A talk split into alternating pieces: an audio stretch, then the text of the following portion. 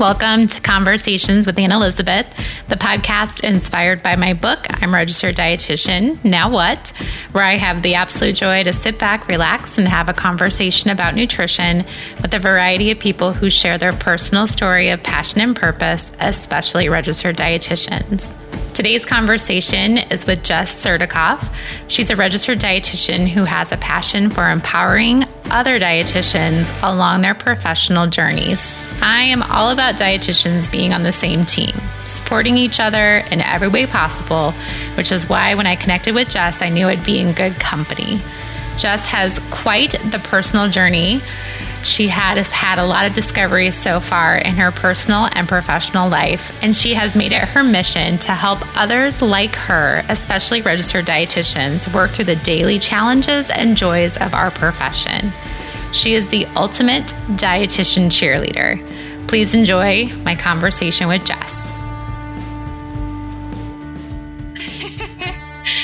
Well, I'm excited to kind of hear more about your background to how you kind of got into dietetics and where you sure. started. What was the initial aha moment? And then we'll kind of go through just your life and journey so far. Fantastic. I, I always like I think about this a lot because if you ask me how I decided to become a dietitian, I, I genuinely don't know what was going through my mind when I made that decision. like it, it feels like it almost came out of nowhere. Um, I was not like the healthy kid growing up. I did not like vegetables. I wanted to eat like Ellio's pizza and Cheez Whiz on fries. like I was so far away from it. But I think what really started it was I, I'm a very curious person and I always want to understand things. So when I was in high school, I started to ask my parents, like, okay, you're putting broccoli on the dinner table. Like, you tell me it's healthy. Why is it healthy? Like, what about it makes it healthy? Why are you telling me I should be eating this? And they didn't really have a great answer for me. Um, so I, the curiosity was kind of sparked at the same time that uh, my my grandfather had diabetes, and I started to see the consequences of kind of a lifetime of not really taking care of it.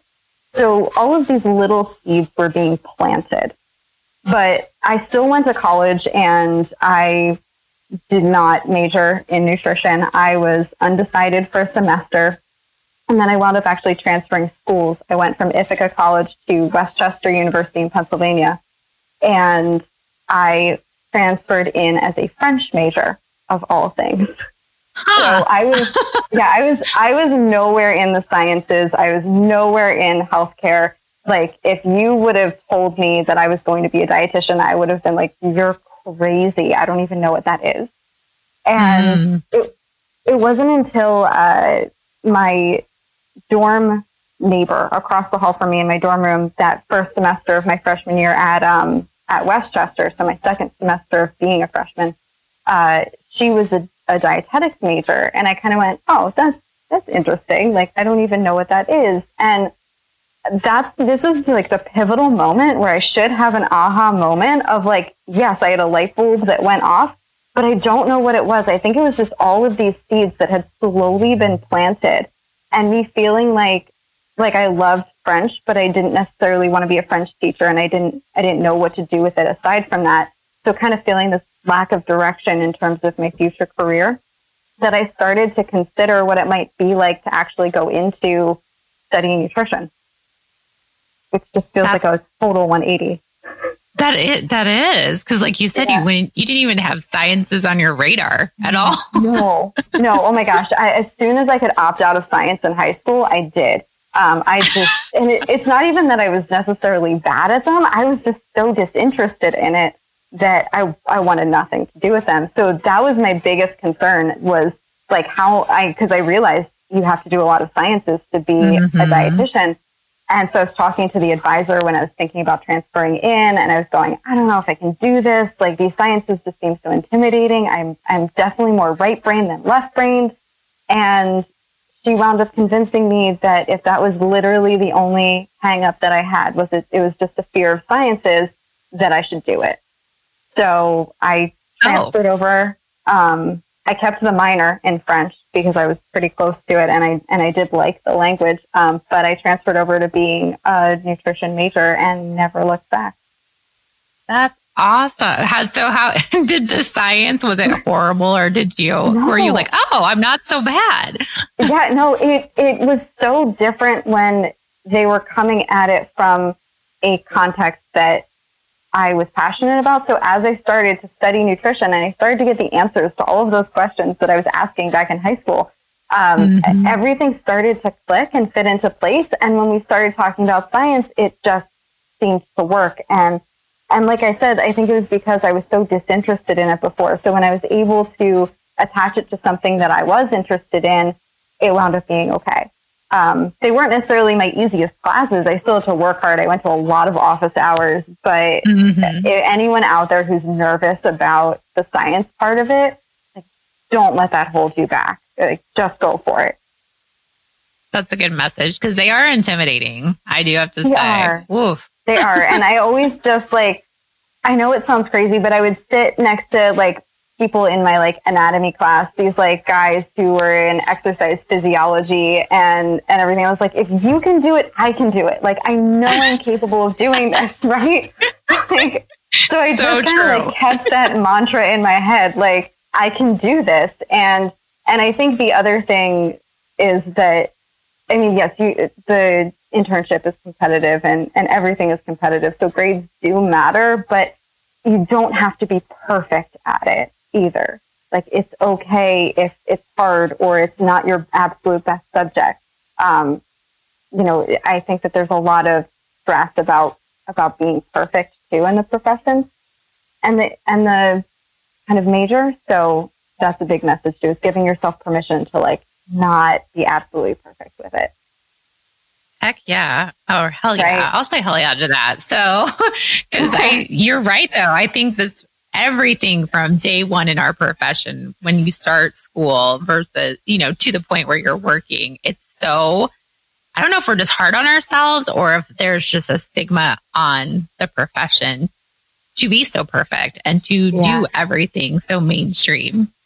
Yeah, no, I'm I'm 100% the like quintessential type A perfectionist dietitian that everyone jokes about. Um, like it, I remember sitting in in college classes and all of the professors would joke about how 90% of us are just like type A perfectionists. But no one ever actually taught us to do anything about it. So it, I never realized how much it was stressing me out and kind of holding me back in my career. But that's ultimately what kind of led me into the work that I'm doing now. It was a very long drawn out process of me like having that aha moment of what I wanted to do as a dietitian, but um, starting to reflect on my own perfectionism and then working with other nutrition students once I became a dietitian and realizing that this was a trend that I was seeing and a lot of the students I was working with too made me realize that it was something that I really wanted to address. That's interesting how that kind of led you to, you know, what your passion is with the profession. And it has nothing to really do with nutrition, but it has to do with this overwhelming, you know, anxiety filled part of our profession that isn't talked about enough. Exactly, exactly. And and I just I wish that there had been more resources when I was a student and even a new dietitian about how like it's okay to be imperfect. It's a, like we have to take the pressure off. We have to learn how to deal with anxiety and we have to really prioritize our own self care and stress relief so that we can be the best dietitians that we can be. So profound. That is so, so wise. it, it, it took, like, I didn't come to that easily. I had to learn the hard way that that that was stuff that I needed to work on because I spent a long time kind of ignoring the self care and not like I always thought that my perfectionism was a good thing because it was part of my ambition and my drive and my work ethic and and I do think that it can be beneficial if we understand how to kind of keep it in check. So tell me how, because obviously you didn't jump from, you know, undergrad to this part of your life. Yeah. So how did that journey? Why don't you kind of take me through like after you graduated, your, you know, jobs, that type of stuff, and how you got to this point where you're really focusing on helping dietitians be the best that they can be? absolutely. So uh, after I graduated from West Chester with my degree, I did my internship with Aramark in the Philadelphia area. Um, and that was kind of just like a continuation of me being driven and like type A and, and kind of like stressing myself out. Like I, I can tell you that I used to have like legit stress breakdowns um, where I would need like a mental health day to recoup because I would put so much pressure on myself juggling all of the different projects that we had and the different expectations that I had nine times out of 10 set for myself. Um, so I, I was definitely like dealing with that through the internship, but I got through the internship. I passed my RD exam and I went into community nutrition because like everyone, I'm like that person that everyone says you have to do like two years in clinical, you have to pay your dues. And I did apply to a few clinical jobs, but ultimately I was just like, this is, this is not right for me. Um, and I know it's not right for me. And I don't necessarily have to check all the boxes or play by the rules if I know in my heart that there's something out there that's better for me. That's, you know, I think that's a good point that you make that because I feel, don't you feel like most people, when they get done with their internship, it's like, I just have to find a job and it has to be, yeah. it has to pay for my life and it has to be in one of these areas because that's what everybody tells me to do. And did you kind of feel that same way or did you have oh. to kind of take a step back and be like, okay, no, I don't. Like you just said, you're like, no, I don't really need to do this. But was money like always in the back of your head and being employed and all that kind of stuff? Um, I mean, I definitely felt the pressure because I had multiple dietitians tell me straight up that I just needed to pay my dues in clinical. I just needed to kind of suck it up and do it. And it didn't matter if that's not what I wanted to do. Um, and, and I don't, I don't necessarily think that's a, a terrible perspective. Like, I think that there is a lot of benefit to be gained from spending time in the clinical field, even if it's not what you want. But there's also nothing wrong with saying that you're, you're not cut out for clinical and and there's another thing that you want and it's okay to go for it. Um, I was fortunate. I I didn't have the kind of financial pressure. I was living with my parents during the internship and I had actually I was going to live with my parents for the year after my internship as well, at least just to really save a lot of money. Um, it wound up not working out that way because I got a job out of state, so I wound up moving. But um, I I was very fortunate that I didn't have at least the financial pressure to get a job like ASAP. Um, it, it probably took me a solid, I think I graduated from the internship in May and I didn't get hired at my um, job until September.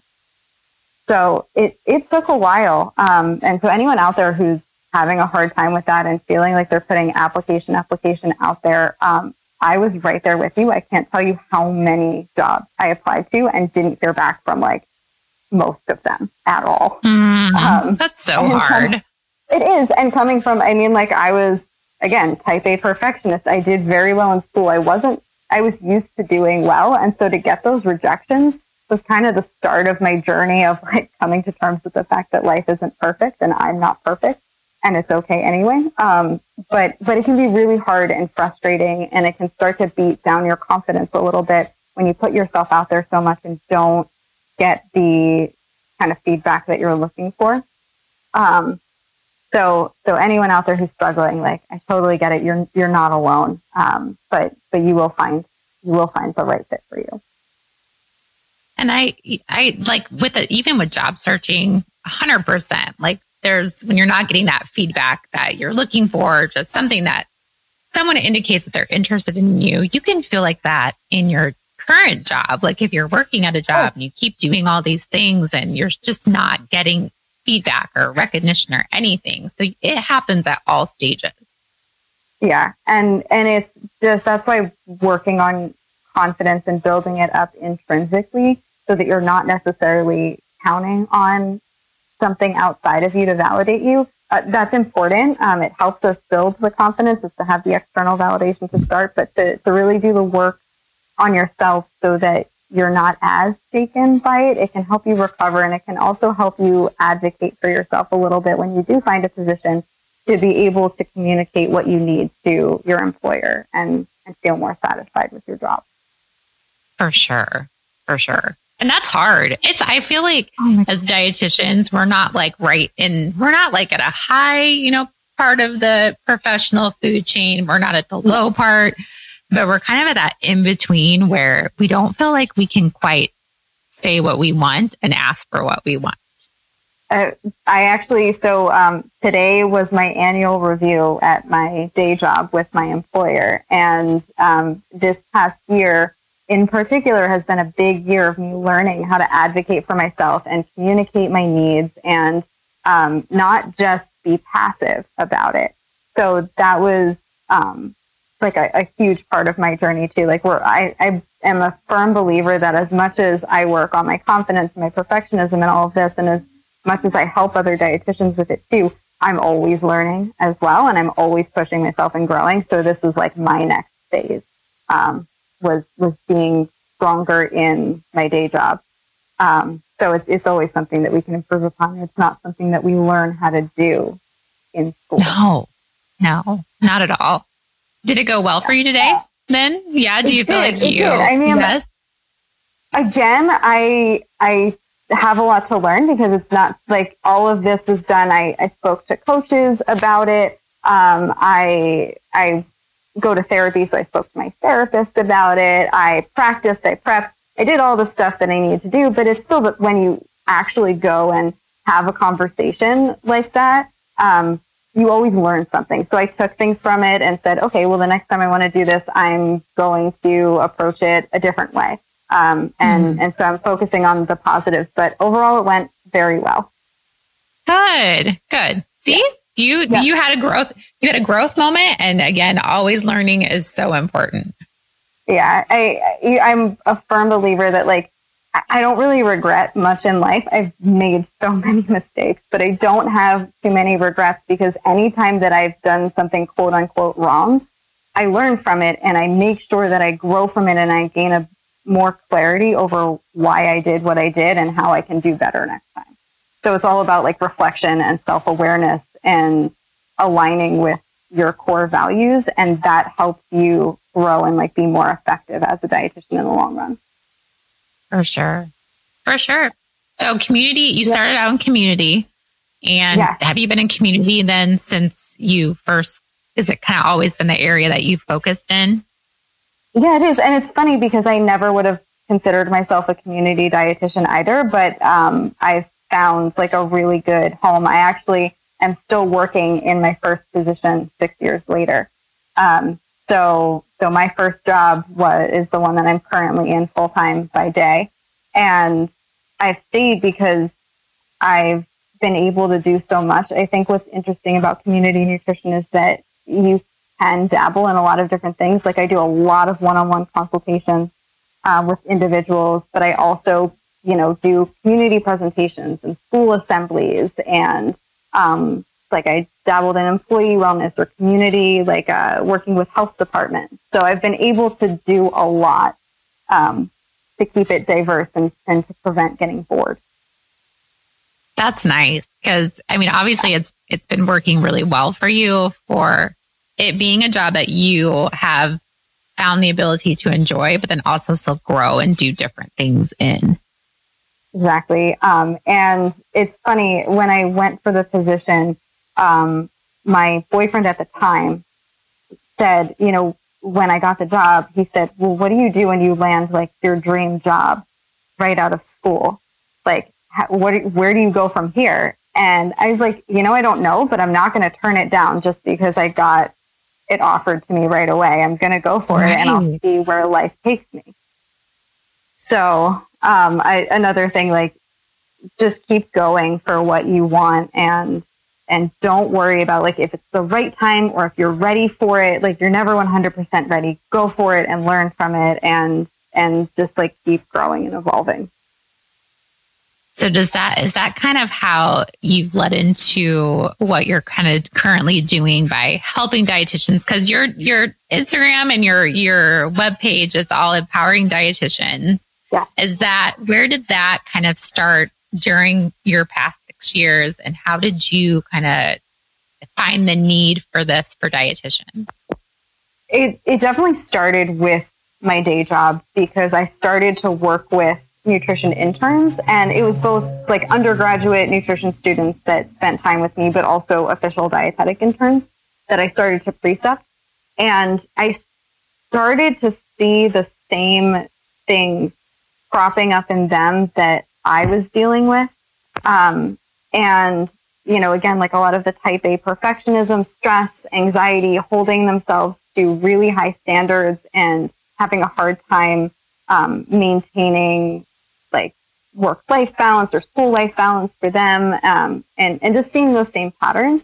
Um, but it it didn't again click the same way that with like my nutrition major, I needed seeds planted. I feel like I needed these seeds planted. So um, I started working with interns back in 2015, and never once thought about making a side business for dietitians at that point.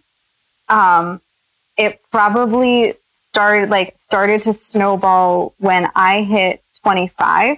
Um, I feel like my journey as a dietitian is very much intertwined with my journey as a human being and like my personal life too. So um, when I was 25, I kind of had my whole life mapped out. Type A again, like like by the time I'm 25, I'm going to be married, and by the time I'm 27, I'm going to have my first kid, and then I'm going to have a white picket fence and a dog and like the whole nine yards. Uh-huh. And I hit 25 and had like a panic attack. Um, like a, I call it my quarter life crisis where just all of a sudden I was like, I don't want any of this. Um, and my whole life got turned upside down. The relationship that I had been in ended. And I realized in that moment when I was like finally alone that I was stressed out. I was not taking care of myself at all. I had almost like lost a sense of who I was as an individual and as a person. And I hadn't been cultivating my independence. I hadn't been feeling confident at all. Um, like if you talk to, I talk to my brother-in-law about this all the time. Um, when he first met me, which was a few years before this whole like quarter life crisis, I was a completely different person. I would get so much anxiety when people would question me on my food choices. Like, you know, as nutrition majors or dietitians, mm-hmm. you go out to eat and like all eyes are on you and there's a lot of Absolutely. Pressure to eat a certain way, right? So um, that kind of thing would just derail me. I would get so upset. I'd wind up probably like crying nine times out of 10 about it because I, I didn't know how Aww. to assert myself. Yeah. And, and so I look back at this, like, you know, the first half of my twenties and I realized that so much of the effect that I was having as a dietitian was being held back because I wasn't taking care of myself again as a human being first and foremost. So I used that pivotal moment at 25 to be like, okay, it's time to start taking care of myself and start working on my confidence and my assertiveness and start dealing with my stress. And I started meditating. I started um, journaling and um, I found a therapist that I really liked who helped me with the confidence and assertiveness piece of it. Um, and, and I really started to feel like a different person. Um, I started to like go after what I wanted. I started to advocate for myself. And around this time, I also started to, it's kind of like a a leap, but I started to learn about intuitive eating too, because I felt like part of my perfectionism and part of my type A personality and being a dietitian also gave a lot of stress surrounding my food choices. And I don't think I, I, I can't say I don't think I know for a fact that I was not a very intuitive eater at all because I tried to be so perfect with everything um, and like implementing being like the perfect little dietitian, eating the perfect foods and not really veering from that, um, which was also impacting it. So I started to get you a did little a lot. I mean, that's a lot for you to kind of take on when it comes like meditating and journaling and focusing yeah. on learning more about a, a part of dietetics. But it's all it all seems very personal for you. So did it seem overwhelming? It, you know, at the time, it didn't because it felt so right. And I didn't jump into everything all at once. Um, kind okay. of, you know, it, it, was, it, it took a while. So I started with just spending time on my own and like learning how to be comfortable by myself a little bit because I had become so dependent on other people. Like my opinions depended on other people. Um, what mm-hmm. I wanted to do depended on other people. Um, I, I just felt like I really needed to cultivate a stronger sense of self. So gotcha. after like the relationship ended, I kind of just took like a hiatus from like interacting with too many people. I mean, I, I had a job. I still went to work. I still did all of those things, but I spent a, a lot of time and that's where I started like going to bed super early, like grandma style early and waking up. and, and I started like, that's when I started meditating and journaling a little bit. Um, and I started to feel stronger through all of that. And then maybe I would say maybe a year or so later of doing all of that work was when I started to really discover intuitive eating and realized that the last frontier was really me confronting my perfectionism and how it manifested in all different areas of my life, including my food choices. Uh, so that was that was kind of like the last leg of the journey for me personally. Wow, that is really profound. And I mean, to find that so early on in your, uh, you know, like adult professional life. I mean, think of how many people that don't figure that out until they're 50 and 60 years old. no, that's amazing. It, it's, I'm so grateful for the work that I've done through the intuitive eating kind of lens. I, I discovered it because one of my colleagues was going through the intuitive eating certification and I had always been into like mindful eating and things like that, but she really started to make me think more critically about these like food rules that were so normalized by being a dietitian. Like, of course, I'm not going to eat anything with trans fat in it. Of course, I'm going to like prefer organic and, and be a little bit too rigid with that. Like it, a lot of these things no one questioned me on because I was di- a dietitian. So it was almost like they expected me to have these food rules. Um, but it was causing me a lot of like anxiety and a lot of stress and it was interfering with my social life. And so I started to read like the book Intuitive Eating and get into it. And I just, everything shifted when I started to relax that rigidity around food. I feel like I relaxed around a lot of other things in my life too, which is amazing. That's awesome. That is really great. I mean, sharing that personal story about it is hopefully that resonates maybe with some people listening today too that you know, we do so much to help everybody else, but are you doing enough to really help yourself too? Even with food, even um, with nutrition. Absolutely. And and you know, I, I know that I remember working with one of my interns and just through sitting in on my sessions, I never, um, I kind of do a lot of teaching through osmosis with my interns where they observe. Um, and this one intern was going through, um, like a, a diet that she was doing for, um, a, like a body competition. Oh, and oh, yeah, yeah. And, she, and she, through just like listening to my conversations with my nutrition counseling clients and the intuitive eating work, she actually wound up deciding that she didn't want to continue pursuing that competition and that the way that she was eating wasn't how she wanted to be eating. And so she started to adopt like her own intuitive eating practices and again, still valuing her health, still valuing working out and and loving healthy foods, but started to become a little bit more relaxed, a little bit more stressed, or a little bit less stressed about it all. Um, and and seeing that was just like so empowering to me to be able to to see other people, whether it was a nutrition counseling client that I had or an intern who was just kind of shadowing me and observing me, um, start to reflect on their own choices and how they could live in a way that aligned with they wanted and what worked for them rather than pressuring themselves to like be perfect or fulfill an expectation from some outside authority. Hmm. Yeah. Very cool. That's so interesting. So interesting. Wow. Yeah. I mean, um, like, so, I just, you're like teaching, you're getting me like thinking about a whole bunch of things too. So that's good. yeah. I just, I'm, I'm all about, there's no right or wrong way to live your life. Um, at the end of the day, I am in full support, but I want you to be in the driver's seat of your life. And I want you to be aware of what you're doing and make sure that you're doing it because it's what's right for you and not because, you know, you feel like you have to do it or you feel like um, that's what everyone expects or, or some, some other pressure that we've put on ourselves.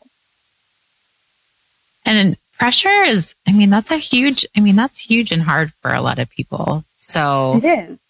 And I think it you're is. like right about it's more of like that personal pressure that is probably more damaging than pressure from outside sources. Absolutely. Absolutely. Um, we tend to create stories in our heads that um, make us think like, oh, I can't eat this way or something or like someone won't take me seriously or even not food related, but like I can't speak up because if I speak up and say what's on my mind at my job, then like they're going to think that I'm too aggressive or like they're not going to want to talk to me or, or I'm not going to get the raise or we create all of these stories and, and pressure ourselves or we say like, oh, I have to say yes to this because if I don't say yes to taking on this project that my boss handed to me, then like I'm not going to be considered good enough. Mm-hmm. And it's it's a lot of it is self-imposed. So it's learning what actually works for us and what is a yes for us and what is a no and how to set those boundaries and how to really tap into what's right for you as an individual. What's a yes and what's a no? I like that. That's really good. I'm gonna that's I'm making a mental note of that one. wow. And I mean, like, I know you talk about that a lot, like, embrace the hell yeah. Like, if it's not a hell yeah, then it's a no.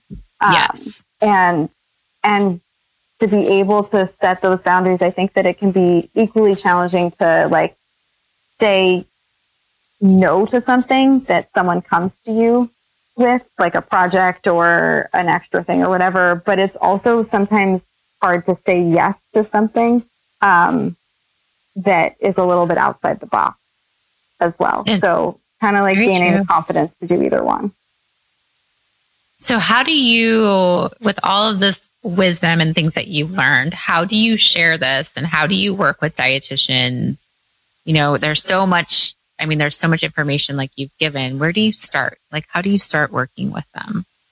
Um, so I start with um, a, a, client who comes to me or someone who's interested in my program, um, when they sign on with me, they get a roadmap. So I dive into the specific things that they're struggling with, with like a really quick questionnaire. So is it time management? Are you getting stressed out um, by taking on too much? Do you feel like you're having a hard time asserting yourself, or do you feel like other dietitians or your clients aren't taking you seriously? So we figure out what are the big things that are getting in the way of you living your like happiest, most fulfilled life as a dietitian. And then I create like a general roadmap where we tackle all of those individual things. So it's one-on-one support and we meet every week with a new topic that we go through and, and start to really unpack the beliefs that we have about something or the habits that we have, and, and I give them a lot of kind of suggestions on how to change. I like I like the roadmap. That sounds. I feel like yeah. I feel like dietitians are very visual too, so it's good to kind of have it all like you know mapped out, type A mapped out. yeah, and and that's what I try and do is I try and like blend that desire for like structure. Like it's comforting and a little bit less stressful to know that as a coach, it's not like super open, ended. I have an agenda for our calls. I have a plan of action that I'll be taking you through, um, so that you don't have to come up with something to talk about every single time that we, we have a call. Um, but I try and blend it with a little bit of flexibility too. So um, there's also a point when I have my one-on-one calls with my clients at the end of every call, we have like a supervision time. And that's like free form. Bring anything you want to the table, something that's bothering you, like maybe your coworker um, or like the doctor at the hospital is not listening to any of your recommendations because that never happens, right? Um, yeah, and, right. and it's stressing you out and you don't know what to do about it. Like we talk about how to navigate that. It's not something that was on your roadmap because I couldn't anticipate that that was going to be a concern for you, but I have time built in so that we can deal with like the acute things that happen on a day to day basis. I love, that's great. That's really great.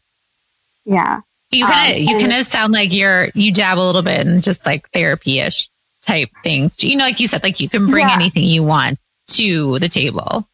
I really try hard. It's it's tough because I I have to draw the line. Of course, I'm not a therapist. Although, like one of my big long term goals is to actually go back for my master's in psychology to be able to really dive into this more. But I do use a lot of motivational interviewing techniques, a lot of the same counseling techniques that we learn as dietitians, I learn, um, I use in my sessions with my clients.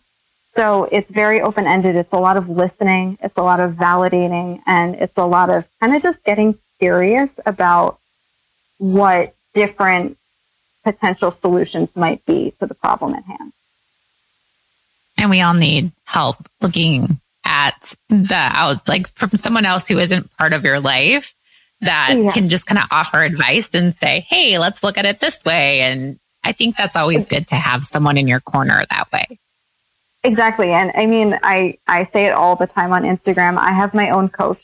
Just because I'm a coach doesn't mean that I don't also need someone else who's outside of the situation to be able to look in and say, Hey, Jess, like your perfectionism's coming out again. Or, Hey, Jess, like, are you sure that that's like the right way to look at the situation or like is is there something else going on that we need to look mm-hmm. at um, i recently had my coach say because i was having like a moment where my confidence dipped and i i am such an impatient person like i'm an action taker so i want to like take action and see results immediately and so i'm still in the beginning stages of my business i only launched it earlier this year so um, i'm not like an overnight immediate success.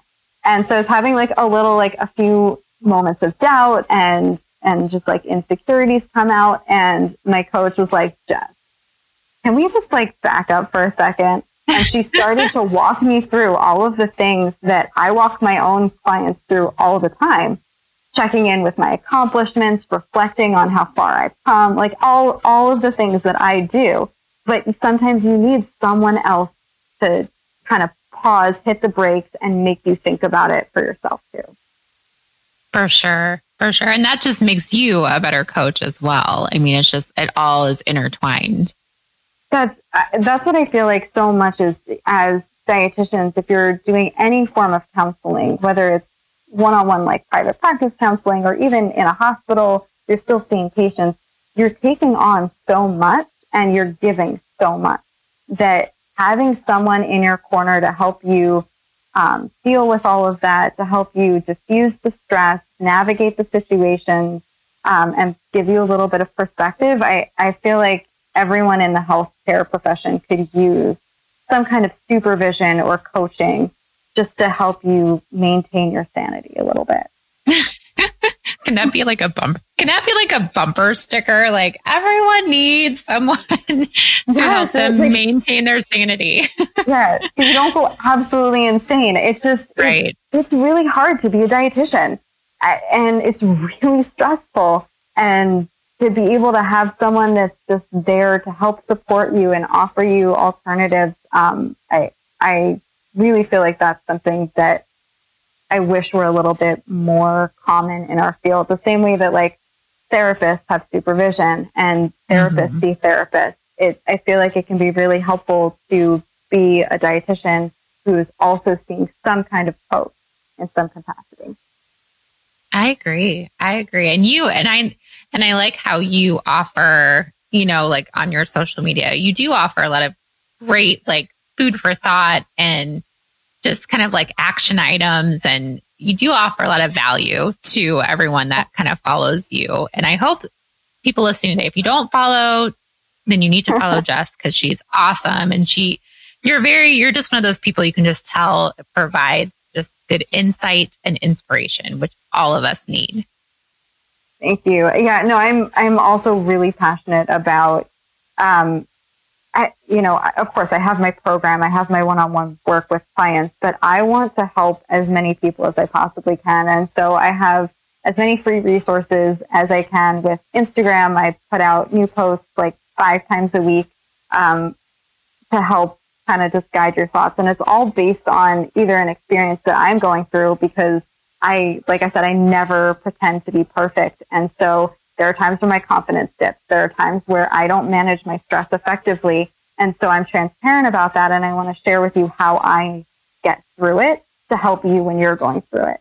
Um, and then I also, I have an email newsletter too, which I don't talk as much about, but um, once a month I send out an email talking about the different things that I'm going to be working on for the month and the things that I've learned to hopefully inspire the individuals on my email list to think about what they want to learn and grow from and start kind of almost manifesting over the next 30 days. I didn't know you did that too. I have I would need to sign up for that. It's good that you mentioned that. Yeah, I don't I don't keep the sign up on my Instagram uh, link. It's it's to my coaching page, so I I don't oh, focus gotcha. as much. But if anyone out there is interested in it, uh, just just shoot me a DM um, or let me know, and I'm I'm happy to sign you up for it. Um, but it's all on the like I do it according to the lunar cycle. So I do like for the new moon, I do an intention setting where I think about what do I want to um, focus on for the next 30 days or so. And it usually winds up being around the same time as the new month. So it's, it's a nice time to reflect and refresh and, and reset a little bit. I love that. That's awesome. Mm-hmm. That's really cool. Yeah. Well, I will. Thanks. I'll definitely link um, your social media handles and as well as your website in the show notes. So for everyone Perfect. that's listening, you can head over there and definitely sign up and follow Jess and get the email and work with Jess because I think you will not regret it at all.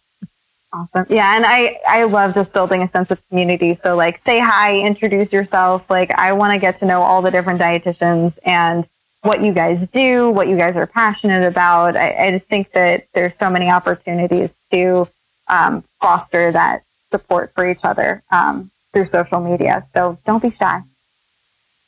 And we need more of that because we're all on the same team. I love that's what I think was what drew me drew me to you too was just you're doing you're doing kind of work that I feel very passionate about it too. Like just making sure that we're all like positive and supporting each other and not creating this very tumultuous environment to be a dietitian in. Yeah, there's there's a lot of um, kind of tension in our field right now. I actually um, so last I posted somewhat recently about like supporting each other and what to do with dietitians who have very different approaches to nutrition from you. And I received such a good response from it that I'm going to be planning a um, live, like a, a series of just discussions about this and how do you navigate um, dealing with a colleague who doesn't agree with you, whether like you get that urge to kind of come at them and attack them because you're like, oh no, this isn't how we do it. Or like another dietitian has kind of attacked you a little bit because it happens, unfortunately. Um, mm-hmm. So kind of how do we navigate that? How do we support each other? How do we um, create an environment that is less tense, less stressful, and more supportive. Um, so I'm I'm really passionate about having that conversation and and helping create a different culture within our field. I think. Hell yeah to that too. I'm so with you on that. awesome. I always will be your cheerleader on that for sure. So I will yes, definitely tune I, in. And you do you when do you do your lives? Are they pretty set schedule or you do them on Sundays? I know uh, you do a, a, Sunday live. Yeah, Sundays I have my Beat the Sunday Scaries live, and that's where, you know, like you, I bring in a dietitian every single week to just share their top three tips about being a dietitian. So um, we can all start our weeks off feeling confident because I think that whether you've been a dietitian for a month or 10, 20 years, you have some insight to share with our colleagues that we can all learn from. So um, I really enjoy doing that. That's my only set live that I do on a regular basis. But um, okay. when I have a post that seems to resonate with a lot of people, or I do kind of a story um, on Instagram stories that I get a lot of traction from, um, if I feel like I need to dive into it deeper, sometimes I'll plan something a little bit more extensive. Well, I will stay tuned, and I hope everyone yeah. else does too, because you are awesome. You really are. I just Thank love all you. your that you're doing, my dear. You're doing such a great job, and you always have a little girl crush that's from me. So oh, it's right back at you. Right back at you. so I I um I think that you have it'll be interesting to see how things change for you and evolve and how you advance just everything that you're doing and I look forward to following that part of your journey. You're you've got a lot of great awesome stuff ahead, I know for sure. So and I think it's great that you said how honest you are about how you like things to happen faster. yeah. But you oh. get impatient. And I think that's a great message too, because yeah, it does. Sometimes it just, you gotta just keep plugging away and you have to just keep staying the course. And sometimes it just it doesn't is. happen as fast. No, actually my, um, my intention for this like new moon cycle, um, is all about understanding that, um, I think like the exact quote that I use is when I understand that when building what may take a lifetime or longer to complete, I need pick me ups along the way. And so I focus on the little wins. So I repeat that little mantra to myself every morning to remind myself that like, it's okay. This is not going to happen overnight. Um, I focus on little wins every single day, reflect on my accomplishments and don't lose sight of the big picture. That is very, that's all 100% something we all need to focus on every day. The little yeah. wins, the little things that maybe seem insignificant at the time, but they end up becoming big things later. They add up. There's there's nothing so like I think we underrate how important it is to reflect on our accomplishments. Even if like sometimes my accomplishment is like I made it through the end of the day without like having a stress breakdown or I like like I woke up on time today and didn't feel grumpy about it. Like there are some days where your wins are so small and so like seemingly trivial, but it's still a win. Um, and it's still something. And then there are other days where you crush your to-do list and you do like 50,000 things and you feel like you're on top of the world. Um, mm-hmm. but maintaining that perspective and being able to find something every day that you can celebrate and like pat yourself on the back for is really important. It is. It totally is. They're never insignificant. They seem goofy, but they're not. yeah, they're ne- they never are. They never are. True. All right. Well, I have some other questions that I like to end my podcast with. Um, the tough questions. The tough questions. Yep. The ones that everybody says are so hard. Uh, share with, yeah. share with me some of the foods that you enjoy. Um, I have a big sweet tooth. So, I mean, like, there are some savory foods that I love, but um, probably like brownies are one of my number one like things, especially if there's peanut butter involved. Like, smear a little Ooh. bit of peanut butter over a brownie, maybe put some like berries on top, and I am like in heaven. Mm-hmm. Um, do you do you so, like to cook? So I have a big sweet tooth. Yeah. Do you I, like to cook? I do. So bake? I actually. I, I'm a bigger baker than I am a cook. I actually I went to culinary school. Um, so oh. I am very passionate about like baking and being in the kitchen, but I much prefer to do it when I don't have to. Like if I'm doing it for fun, not because I need to eat to survive. it's a lot more fun that way. It's a lot more fun. Interesting. Yeah. Uh, yeah. Do you have some beverages that you enjoy? Um, I'm a big boring water girl, but I do. Um, so I I brew kombucha. Oh. Um, that's like a little, yeah, it's intense. It's like my little yeah. pet. Um, so I've been experimenting with flavoring that um, because homebrewed kombucha is very strong, like very, very strong. So I'm learning how to like add different flavors and affect the carbonation. And like, it's, it's a whole big pet project of mine. Good for you.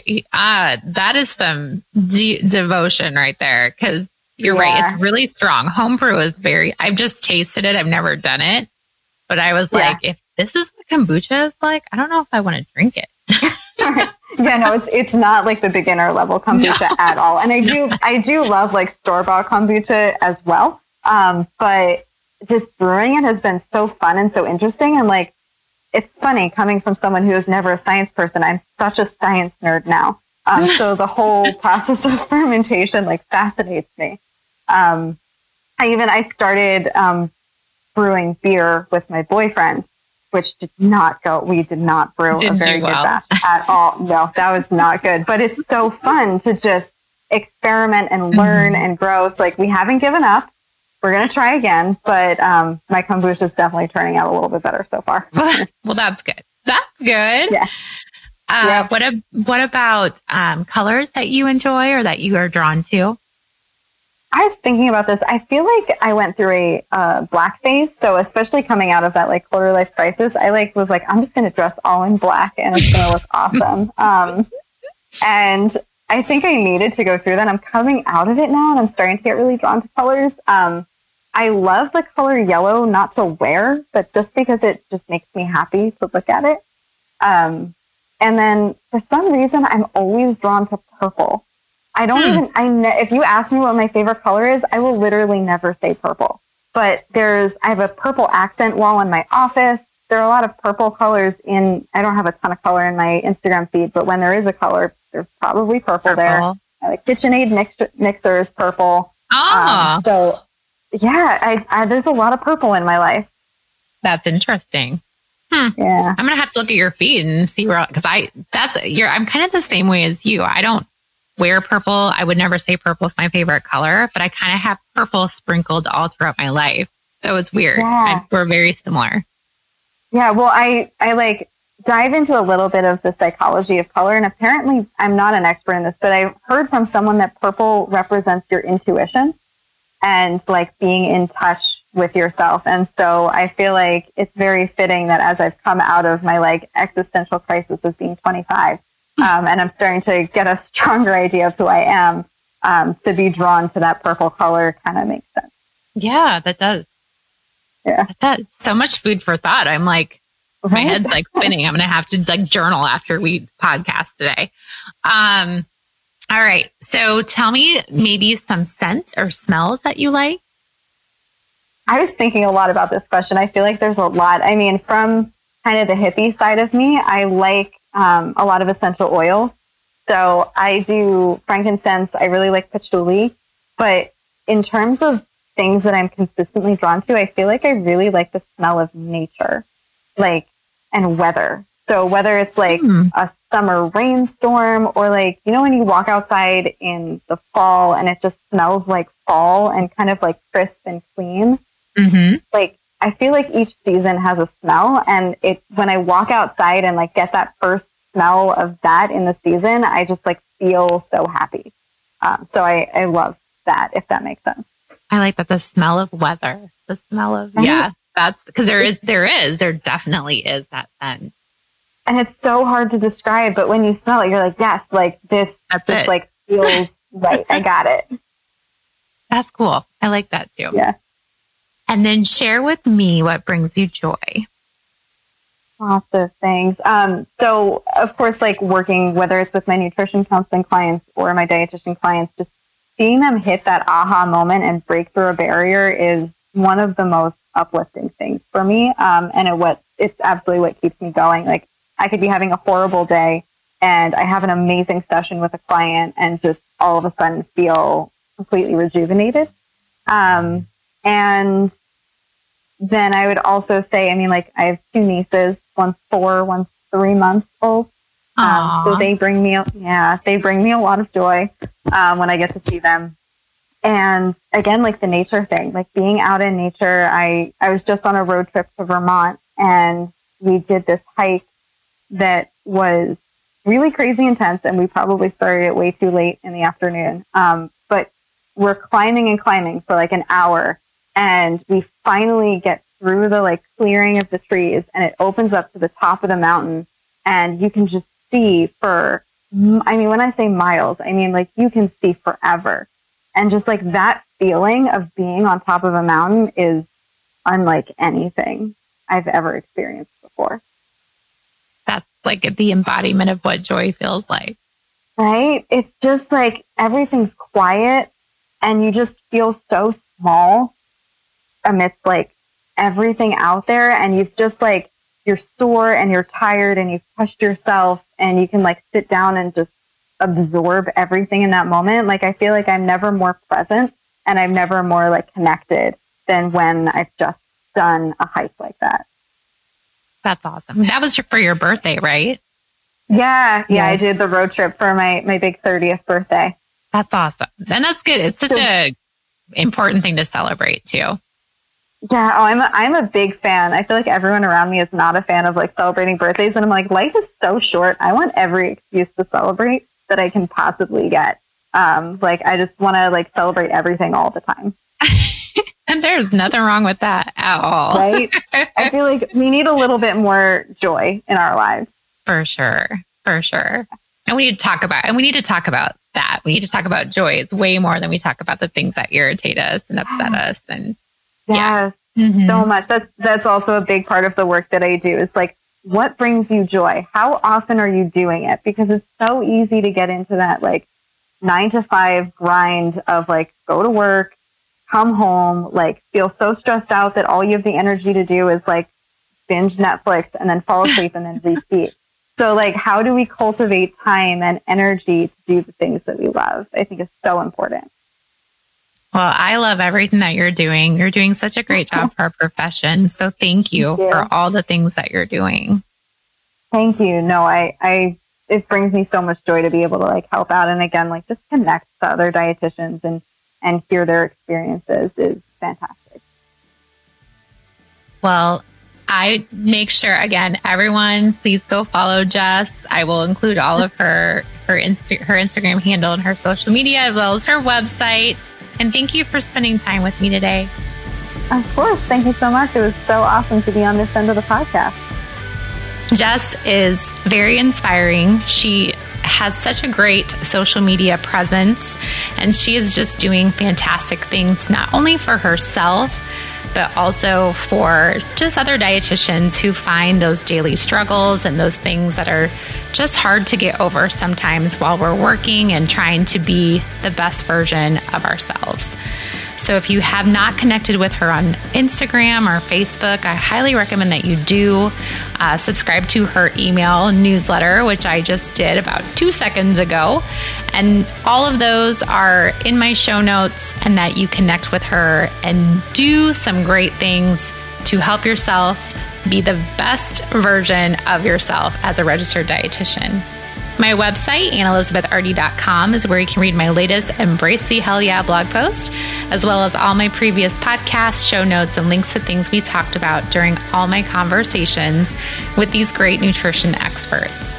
My book is available to purchase on my website, and I hope we can connect more on social media by finding me on Instagram, Facebook, Twitter, and Pinterest at Anne Elizabeth RD. Remember to be great always, find the joy in each day, and to start a conversation that truly matters.